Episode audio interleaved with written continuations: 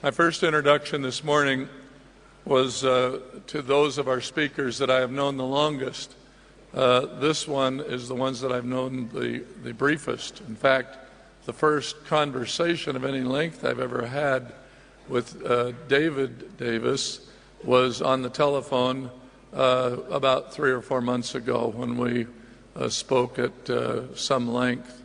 And as we then had further conversation in the month of June, I, of course, had invited him because of very, very clear understanding of who he and Karen were, and what they were about, what their source was, and what the fruit of their ministry was, the character, family, everything about their lives that you are most interested in if you're going to platform in any environment, but certainly in this one.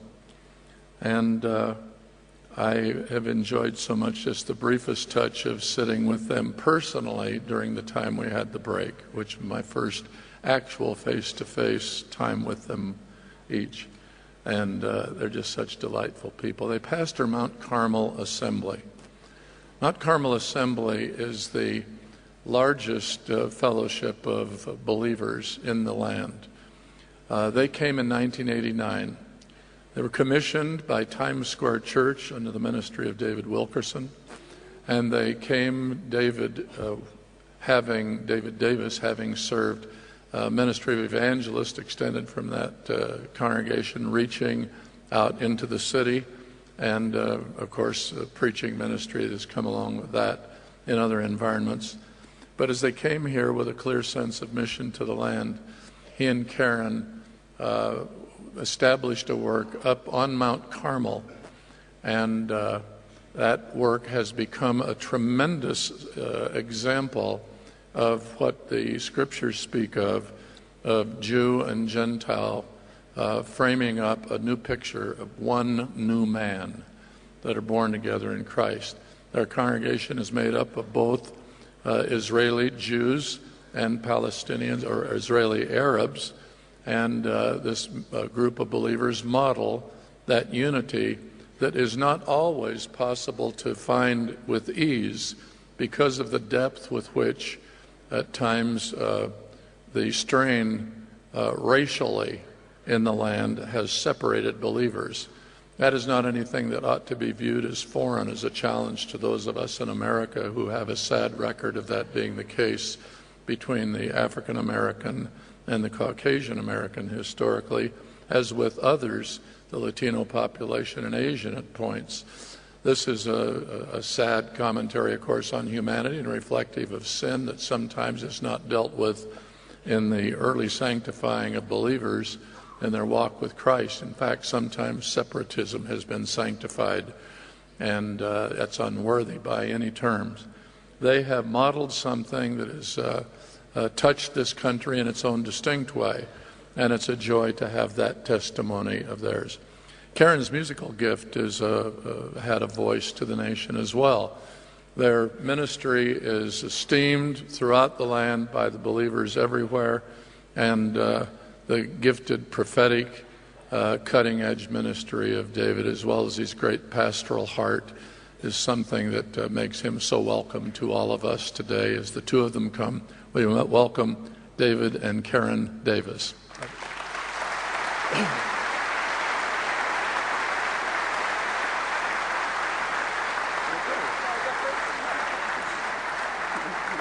This is uh, this is Karen, in case you didn't know which one.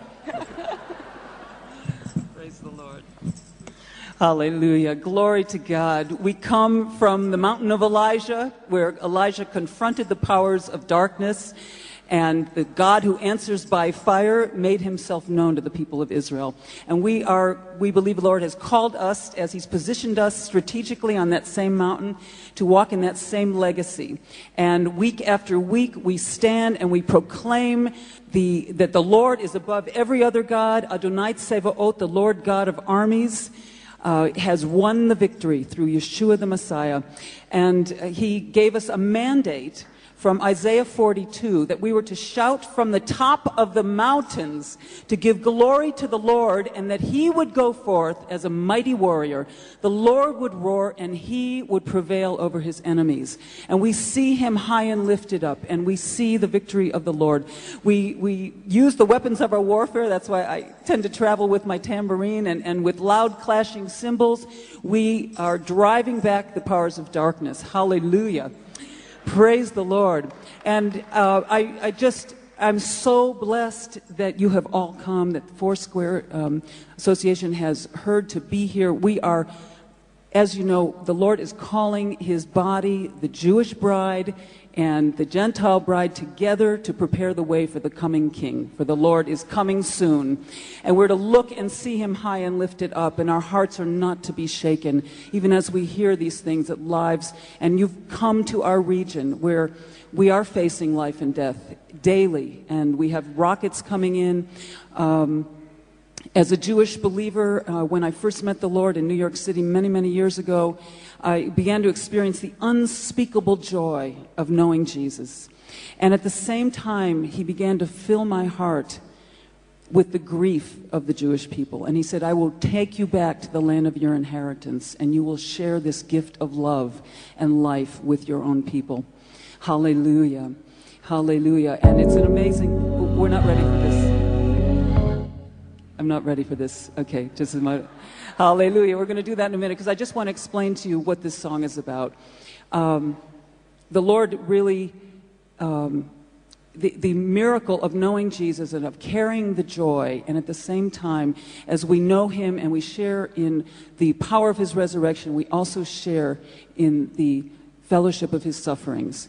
And I believe that one of the reasons the Lord has brought all of you here is that you would share, that he would impart to you some of the grief that has been in his heart for the Jewish people for centuries, and that through the mercy that has been shown to you, they will be shown mercy. As we come together, Jew and Gentile, before the throne of grace, and we cry out for mercy for this nation, that he will once again reveal himself. He will, this song I'm going to sing for you in Hebrew, it's what a miracle. Not only is the nation of Israel been resurrected, but the language is a living language, the Hebrew language.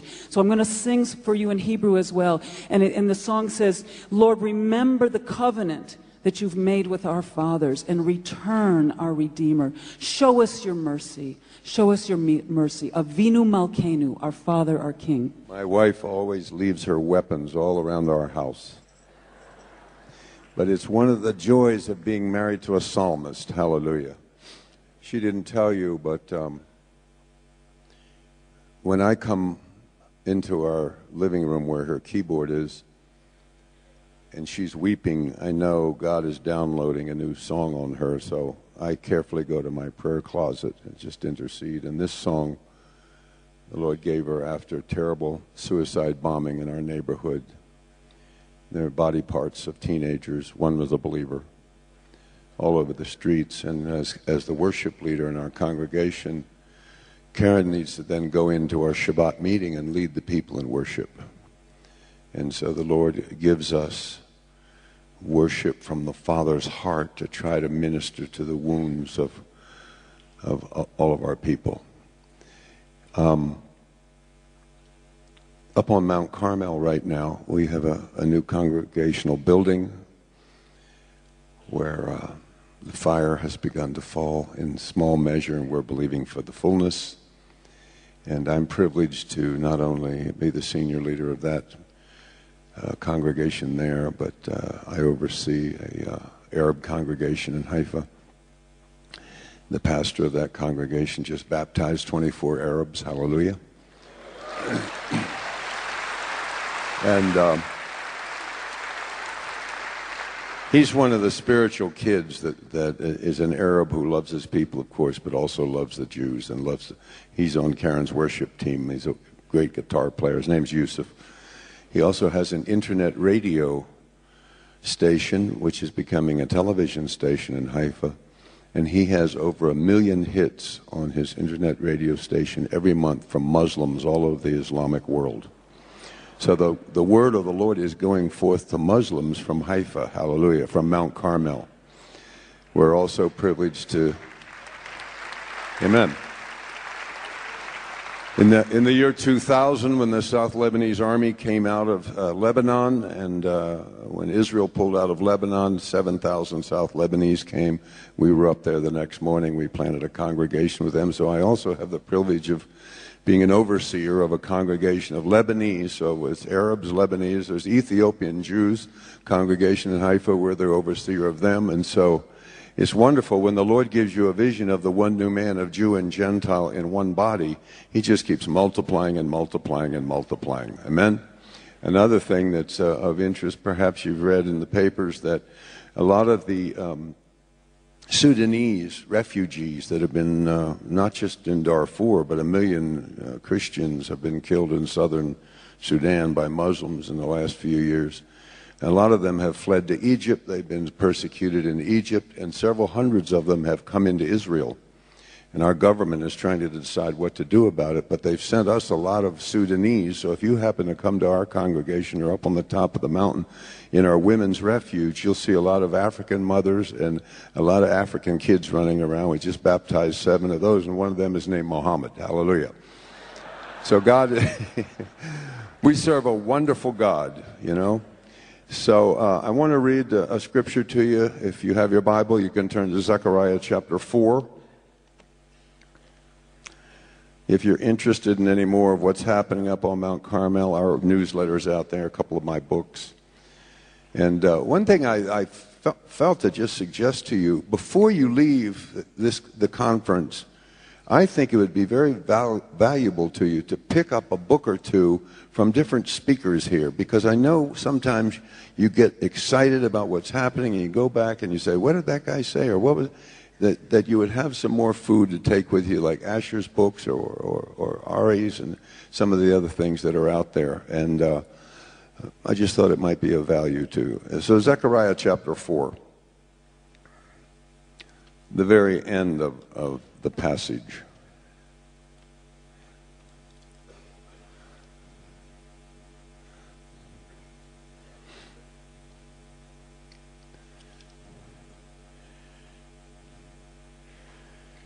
Verse fourteen, it says, these are the two anointed ones, a better translation in the Hebrew. These are the sons of fresh oil who stand beside the Lord of the whole earth. So I want to ask you something today. Do you want to be a son or a daughter of fresh oil? If you do, raise your hand. Praise God. I do too. And uh, you've heard different testimonies, different messages here so far. And mine's a little bit different because um, I grew up in America in uh, a nominal Christian home, but my father was an orphan, and his name was Davis, and we don't know where the name came. We don't know who his father was. So Jewish friends of mine say, you're Jewish, and Welsh friends of mine say, you're Welsh, but my mother was Irish and English, so maybe I'm Jewish, Irish, Welsh, uh, whatever. And uh, but it doesn't matter because I'm a new creation in Christ. Amen? And so I, I grew up in, a, in America, and I did not know that you could know Jesus. No one ever told me that. It was completely, I knew I believed he was the Son of God, but I didn't know you could know him. So I ended up in New York as an actor, and uh, I was in a Broadway play one time and had everything that I had, you know, struggled for and trained for and living the jet set life and the limousines and the whole thing. And there was a standing ovation and bravo and all of that. And I went home that night, and this thought came to me. It doesn't mean anything. And I started to weep. And I started out on my journey to try to find God. And the journey that I'm on is the journey, mine specifics are different than yours, but the journey, we're all on the same journey to get deeper and deeper and deeper into who God is through Jesus, the Messiah. So I tried to find him. I went to some strange places in New York City and Greenwich Village where I lived. He wasn't there, but somebody took me to a meeting in a recording studio on Broadway. in Times Square. And I walked in. There were a couple hundred people in there. It was an upper room. They had their hands lifted. They were African Americans and, and uh, white Americans. There were Jews and Gentiles. There were Asians. And I had been done a number of plays about the race issue in America, and I thought we could change America through the arts and all that kind of thing. So I walked in. I saw all these people raising their hands. That was strange to me. I'd never seen that before. And all the, they were Broadway actors and dancers and singers and models and from fashion industry, you know, my kind of people that I hung out with. And I so I felt, well, I know some of the, I knew who some of them were. They were all worshiping Jesus. And as I walked, somebody took me to my seat. All of a sudden, I couldn't stand up. And I collapsed on my knees in the presence of the Holy One and started to weep and sob and shake. And I looked up and I met Jesus. And he's all light, and I was dark. And he forgave my sins, and I'm on my knees weeping and sobbing, and the guy that brought me there, some actor, brought me there is probably wondering what's happened to David, and I just kept weeping, and it was the love of God streaming into my heart and forgiving me. And these people were just worshiping the Lord. So let me challenge you today. The power of worshiping the Lord in spirit and in truth is what we need in our meetings. Up on Mount Carmel, Jewish people will come in. It's just, it happens every week. They just start weeping. They don't know why. They just know they're in the presence. Muslims come in. Arabs come in. And we need the presence of the Lord in our meetings. And that's how I got saved. I didn't even know the gospel. I just knew Jesus had just saved me, and I was transformed. Then I got baptized in the Holy Spirit. Hallelujah. Everything changed. I started to care about people living on the streets in cardboard boxes that I used to step over and I didn't care about. My whole heart changed. I ran through New York trying to get to the Bible studies. I was so starving for God. I felt robbed. Why hadn't anyone told me this as a little boy? And I just wanted to get it, get it, get it, get more of who Jesus was. I fell in love with Jesus. He was everything. I was fanatical about it. My friends ran away from me on the streets that didn't know him. It was just, I told everybody about it. I sent emails to, there weren't emails yet. I sent letters to people, faxes, hallelujah. And I started to learn to hear the voice of the Lord. We need to train ourselves to know this is him. This is what he's saying. And I began to understand what he was saying. Do this, don't do that, do this, do that. And so he, all of a sudden, this burning compulsion to go to Israel invaded my being. I didn't know why. I didn't know what it was all about. I just knew I've got to get to Israel. I wasn't married, so I got on a plane and came to Israel. I came up from the airport like you did. I saw Jerusalem through the cab window. I started to weep. I walked the streets of Jerusalem as you're doing. I saw there's over a hundred nationalities of Jews back here. They've come from all over the world. The scriptures are being fulfilled. I was undone. This is the moment that the prophets were talking about. I will bring them back to the mountains of Israel. He who scattered Israel will gather them. And not just from Babylon, it's from all the ends of the earth. And so I realized I was walking in this prophetic moment in this prophetic city. The Holy Spirit told me to pray for an Arab woman who had, had breast cancer. It was the first miracle the Lord did through me. She got healed from breast cancer. A Jewish doctor gave, gave her the confirmation of it. So I was in Israel, and God started doing these miracles. And I went up to the Sea of Galilee. The first time I saw the Sea of Galilee, I wept, and I wept, and I wept. I was so in love with Jesus. I went up to Mount Carmel. I asked the Lord to speak to me. I was keeping a record of all. I still have the notebooks as he just downloaded things on me. If you don't keep a, a prayer journal, I advise you do it. It'll build your faith. You'll look back on it last year, a year later and say, oh, my God, that's what he said he was going to do, and he does it. And so I said, Lord, speak to me. He didn't say anything. So I was in a rental car. I was going to go back to the airport. So I figured, well, he's told me everything he wants to tell me. So I turned on the radio, and through the radio in the rental car came a voice singing in English, "It is finished," with a choir behind them. I don't know if it was from Lebanon. I don't know if it was a heavenly choir. I don't know what it was. But all I know is the Holy Spirit, the fire of God, fell in the car. The Holy Ghost descended in fire in my car. I couldn't drive. I sobbed. I had to turn the car over to the side of the road. I, I, I couldn't I couldn't go on. I, would, I couldn't take it anymore. And it was all the love of God. And me feeling unworthy, the love of God. He was saying, David, it's finished. It's finished. It's finished. He was finishing me, I'll tell you that much. Hallelujah. It was, a, it, it was an invasion of the fire of God, and I had asked him to speak to me on Mount Carmel. It went on, time stopped. I tried to drive again. I couldn't. I'd start weeping and have to pull over. Finally, I kind of limped back, back to America. And when I got back to America, I was undone about Israel. My heart was in Israel, but I was living in New York City. Then I met Karen, and we had dinner one night with her spiritual mother, who happened happened to be an African-American lady that she lived, lived with, named Mother Jackson, who was teaching this Jewish woman, Karen, God's purposes about the Jews, and she was learning this from an African-American woman, and Karen didn't know anything about it.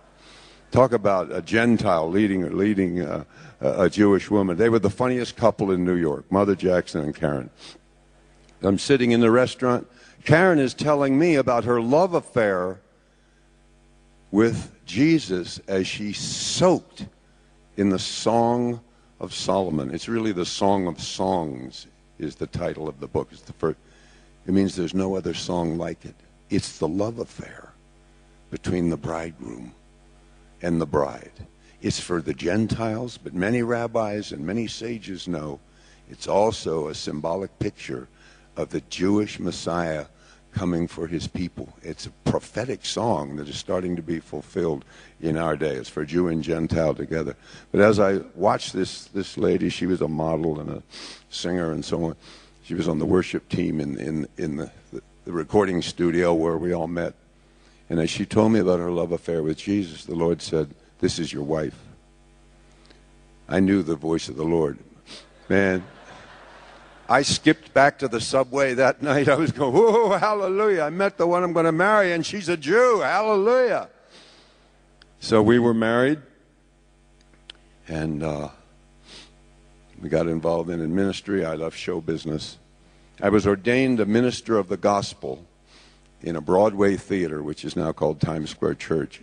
And I had gone there years before for the Tony Awards. The play I was in was up for the best play on Broadway. And when I was ordained, I was back there two weeks ago and spoke. I, I'm overdone. I'm undone every time I go there and try to speak because the old me, you know, used to be involved in all that stuff.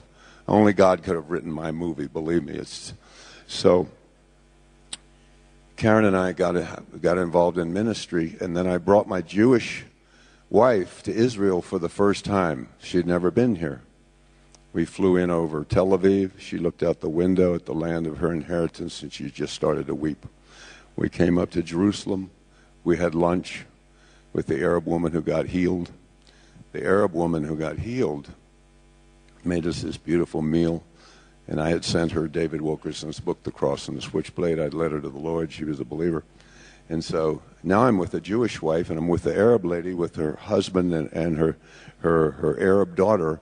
And we're having a one new man lunch in Jerusalem, you know, Jew and Arab and Gentile sitting there. And she looked at me and, and she said, "David, so you're working with these drug addicts now?" And I said, mm-hmm. And she said, "We have drug addicts all over the old city of Jerusalem." And I was shocked because I thought this was the Holy Land, you know. You probably did too till you got here. We need Jesus just the way America or Nigeria, anybody else needs Jesus, you know. And so I said, "Yeah." And she said, she looked at me, looked me in the eyes, this Arab woman. She said, "I can't let my daughter go out at night." Her daughter was sixteen. "Because there's crime all over the old city." And she said, "Can you bring your church here?" It was a Macedonian call. It was the propulsion of the Holy Spirit. It was the arrow of the Lord. It's like, you know, God shot me over to Israel to begin with, and I had nothing to do with it. It was just you know, it's like getting on automatic pilot with the Holy Ghost and letting him take you and do what he wants to do. And so this lady, this Arab lady said, can you bring your church here? I started to weep. My wife started to weep. We knew it was the call of the Lord. We knew it was Arabs and Jews. It didn't t- take a prophet to figure that out. It, it was to, to come here and minister to both. So that was the beginning of the call, and the Lord... My book that back there, The Road to Carmel, if you're interested, tells the whole story. Because pe- people said, how'd you leave Broadway and go to Mount Carmel? And I don't get tired of telling it, but the whole deal's in there if you're interested. So the Lord brought us up to Mount Carmel. We became citizens. The Gulf War started. As the Gulf War was about to start, the first one, nineteen ninety-one, when Saddam Hussein was firing his Scuds in here, as that was about to start, maybe you didn't put these two together, but the Soviet Union collapsed. The Soviet Union collapsed. The Jews were allowed to leave finally after all the, the centuries of persecution, and a million Jews came back to Israel, and a lot of them came into Haifa. And we would sit on, on, on there and watch the boats come in from Odessa, and here came all of these immigrants. In the meantime, Saddam Hussein is firing missiles. We're running through... In, In, in the middle of the night, you know, putting on our gas masks and trying to get into our bomb shelter. Mount Carmel is shaking, and the first rocket, that, the first Scud that hit Haifa, missed the major oil storage area at the port of Haifa by less than fifty yards. The whole port could have gone up. And the next morning, there was a rainbow over Haifa Bay, and we were going, hallelujah, God's going to watch over us. But the Lord was working out his purposes. He said, I'll bring them back from the north, and wham, down went the Soviet Union, and here they came. And we all knew what was going to happen. It's in the Scriptures. People had prophesied it and marched around the Kremlin and prayed and written books about it. And so we saw the hand of the Lord going and the enemy trying to stop what God was doing. So in the midst of this war, the Lord gave us this wonderful old building on Mount Carmel. In English, it's called uh, House of Victory. It's still there. It's seventeen years old. Hundreds of Jews and Arabs have come off drugs and alcohol. They fall in love with Jesus. They get reconciled to the Father, and they get reconciled to each other. Hallelujah. It's Jews and Arabs in the same building. He's able to do it. When we came to Israel, the, the Jewish leader said, who are you going to work with, the Jews or the Arabs? I said, both. They said, you can't do it. The Arab leaders in the north, in Galilee, they said, who are you going to work with? You're going to work with us, right, not the Jews? I said, both. They said, it'll never work. Now they come to House of Victory. Now they say, hallelujah, it can work. God can break down the walls of division. In fact, he's already broken them down by the blood of Jesus on the cross. You just need to believe it and walk in it.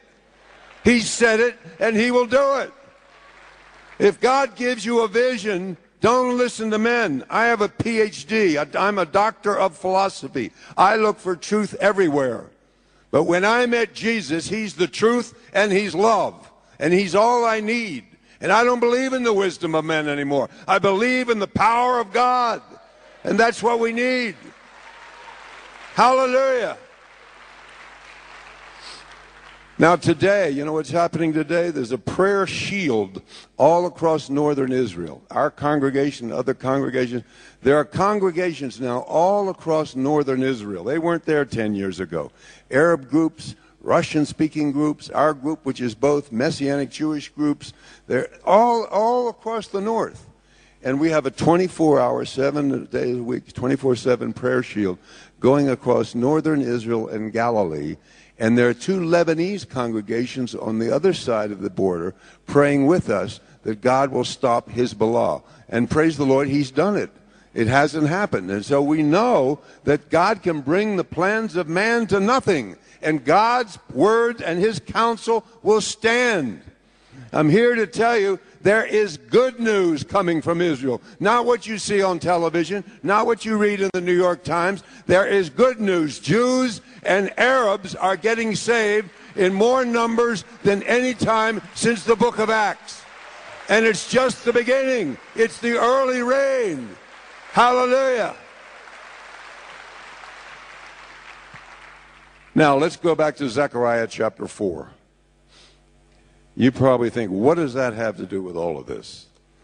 Well, in some ways, everything. Zechariah chapter four, God wakened up his prophet. Church, wake up. Hello, wake up. Open your eyes, your spiritual eyes. You need to walk these streets of Jerusalem. And these Jewish people, when I saw them, it broke my heart. They don't know Jesus. It's go see the sights and all that, but look at the people. Do you know why they don't know Jesus? I know the Lord has put a veil over their hearts. But do you know why else? That veil is much harder because of what people that have called themselves Christians have done to them. I was telling a young couple at breakfast this morning from, from Pastor Jack's church. I was saying, telling them that the Crusaders came here, called themselves Christians from Europe. They put all the Jews in Jerusalem in the Grand Synagogue, and they burned them to death, all of them. And they walked around with crosses singing, "Christ, we adore thee." So why would a Jew want Jesus?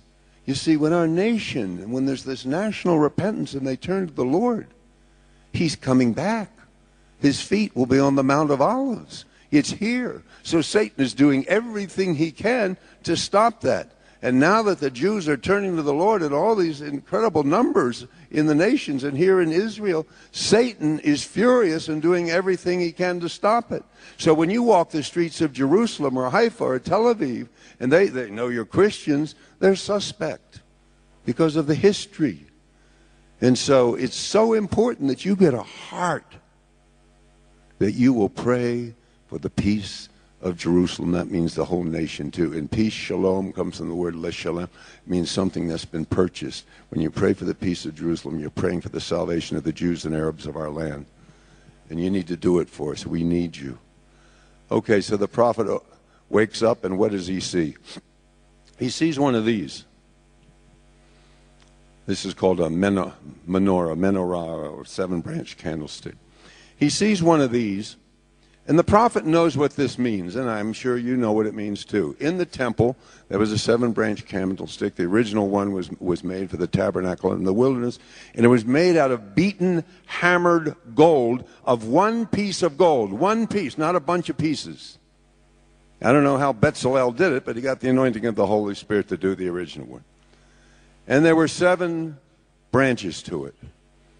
And it represents the fullness of the Holy Spirit. How many of you here want the fullness of the Holy Spirit for your nation? Your, this is all about the fullness of the Holy Spirit. You might say, well, what, that's the temple. What does that have to do today? Well, where does this show up in the Brit Hadashah, in the New Covenant?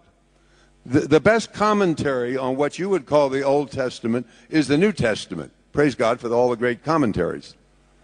And where does this show up in the New Testament? In Revelations chapter one, there's seven of them, which means completion, fullness. Who's standing in the middle of it? Jesus. What does it mean? He literally tells us it's the church. So, of course, Zechariah didn't understand that, but we know, if you understand exegesis and how to study your Bible, this is about the church. And Jesus is, has to be in the middle, first place in everything, preeminence in everything. So he sees this. But there's an olive tree on each side. And he says, what are these, my Lord? He didn't know what the two olive trees were. So the Lord says, not by might, not by power, but by my Spirit, says the Lord of armies. Can you imagine the prophet that heard that for the first time? When they had stopped building the temple, and he said, tell Zerubbabel, he will finish the temple. It's grace, grace, grace, grace. Don't despise the days of small beginnings. All these biblical truths that have thundered down the centuries and feed us and change us. This prophet is hearing it for the first time. I think he got excited. It's about Zerubbabel. It's about Joshua. It's about priests and kingly power. You and I are supposed to be kings and priests. It's all about that, the fullness. I know all that, that's for sure. But what are the two olive trees all about? He didn't get it. He didn't understand. There was really no way he could understand. So look what it says in verse eleven. He asked him three times, what are these two olive trees? Verse twelve, there's silence. Then he asked again, what are the two olive branches? He sees this, like the camera zooms in in his vision. He sees olive branches dropping pure, beaten, virgin olive oil, golden olive oil, into the menorah, the church, if you will, the fullness of the presence of God. It's, you know what it represents. It means it's the fullness of the Holy Spirit. Don't get any flies in your perfumer's ointment.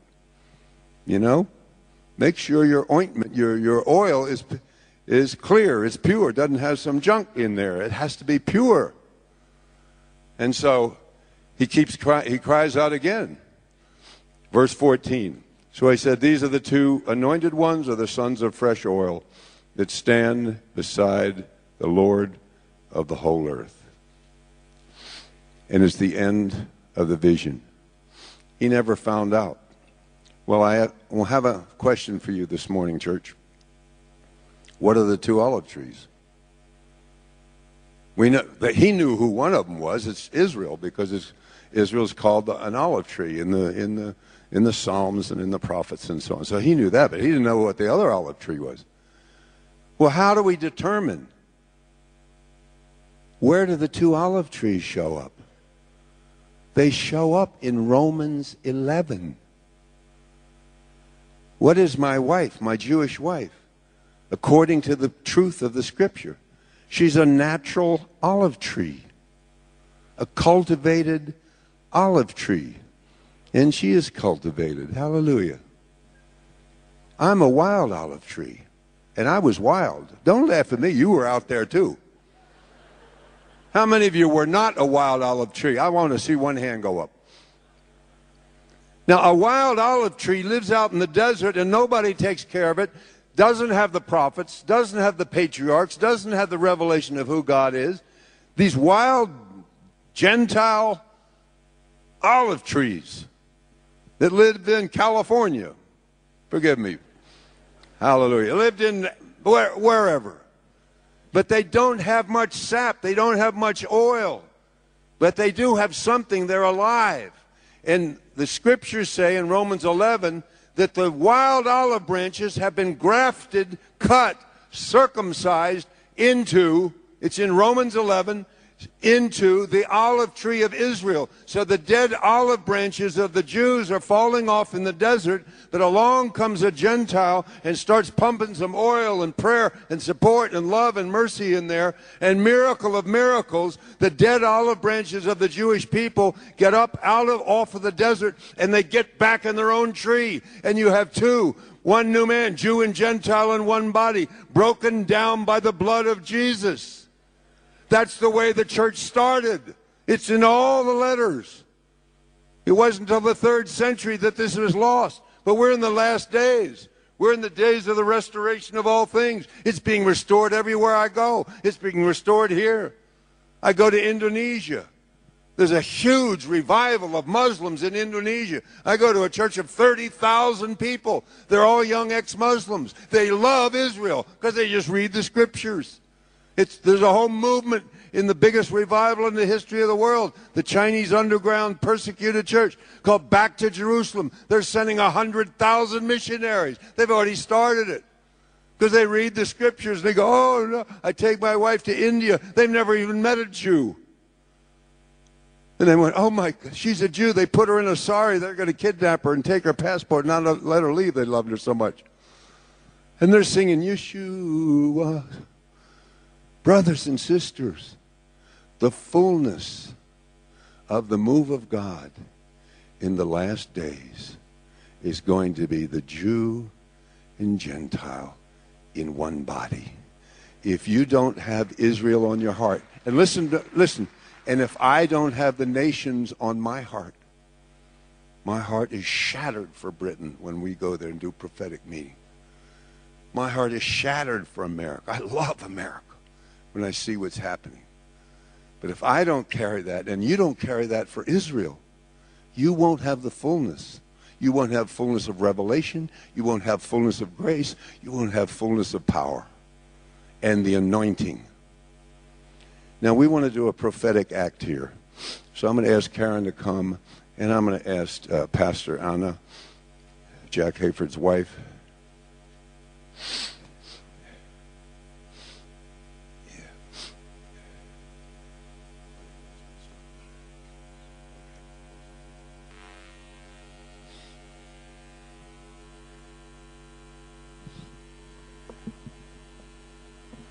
We're going to light these seven candles. It represents the fullness of the presence of God for Church on the Way, for Foursquare, for any other believers here, for us in Israel, because we're all in this together. And this is the church. Gold. Pure, beaten gold. Now, the gospel is to the Jew first. So I'm, if it's all right with you, I'm going to ask Karen to light them first.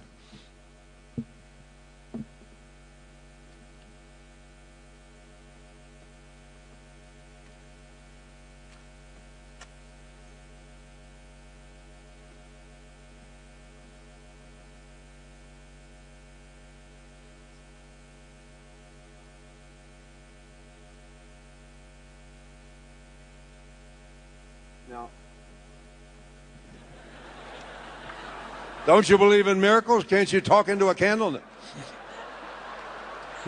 Unbelief. Now, if this was our messianic congregation on Mount Carmel, and we'd say, yes, we're reaching the Jews. It's to the Jew first. When God told us to reach Jews and Arabs, we might have this much going. That much anointing. I, look, we need it all. And so do you. So I'm going to ask Anna.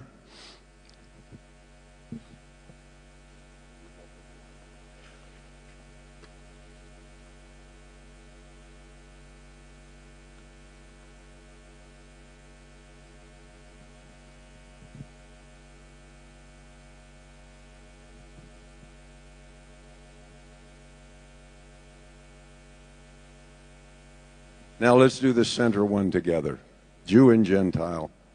Bringing in the fullness. Hallelujah. Glory to God.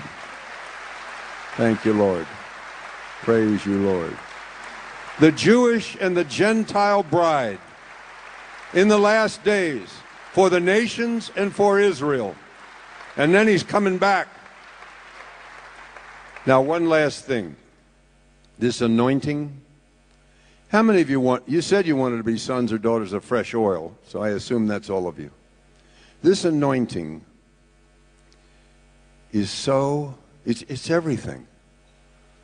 It's being led and controlled and directed and empowered by the Holy Spirit, which I didn't learn about till I met Jesus, and I never knew about it.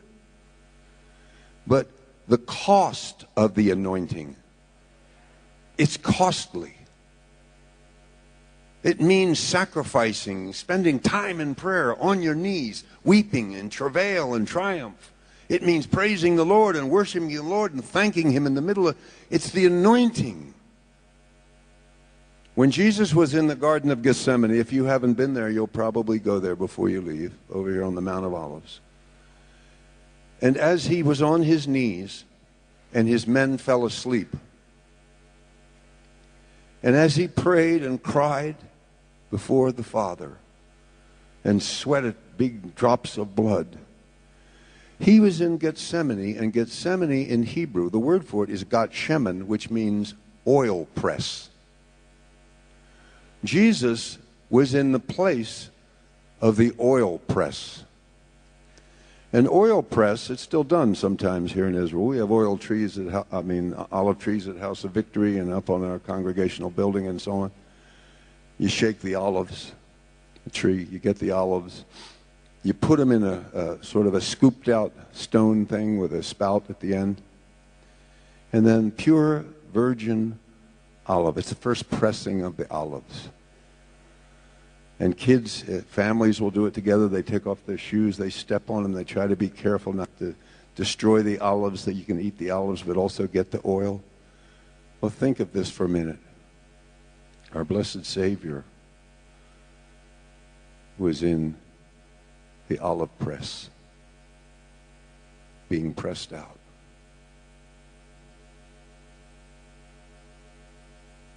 In pain we don't know much anything about. choosing to take your sin and my sin, all the hatred, the racism, the perversion, the wars. He took it all. He chose. And when he walked out of that olive press, he was ready to go and die for us. My friends, this anointing is so pure, is so holy. This last day's anointing of Jew and Gentile. God wants to release a fresh anointing to you in this place at this moment. Let's stand.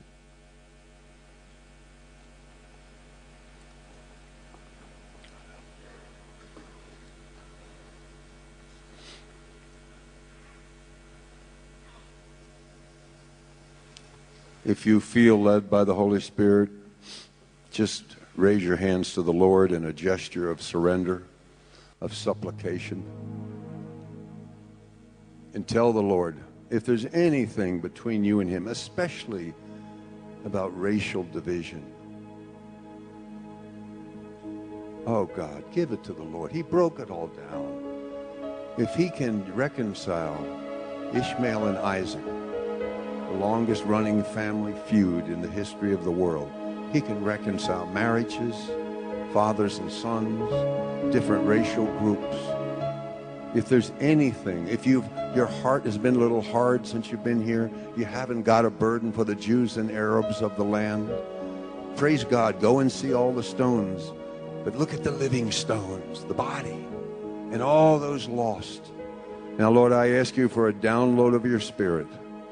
I ask you, Lord, that you will come right now by the power of your Spirit, and you will release from the throne room of God. Jesus, we thank you for what you did for us, that you might give us this anointing. Lord, we want all seven. We want the fullness. We want more and more of your Spirit, more anointing day by day by day by day. For our congregations, for our walks with you, for our marriages, for our nations, for Israel. Would you download, Father in heaven? You watched Jesus do that.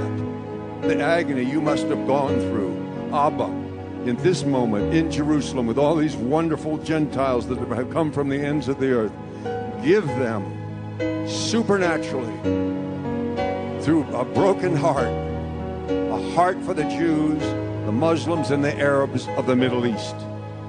We ask you to do it, Lord, and to carry it back to their nation. Come upon us, Lord, we pray. In Jesus' name. Lift your hands to the Lord and worship Jesus. They're singing Kadosh. They're singing Holy in the throne room. Worship him. We lift you up, Jesus. It's all about you. Kadosh, Holy. Kadosh, Kadosh, Kadosh, Kadosh.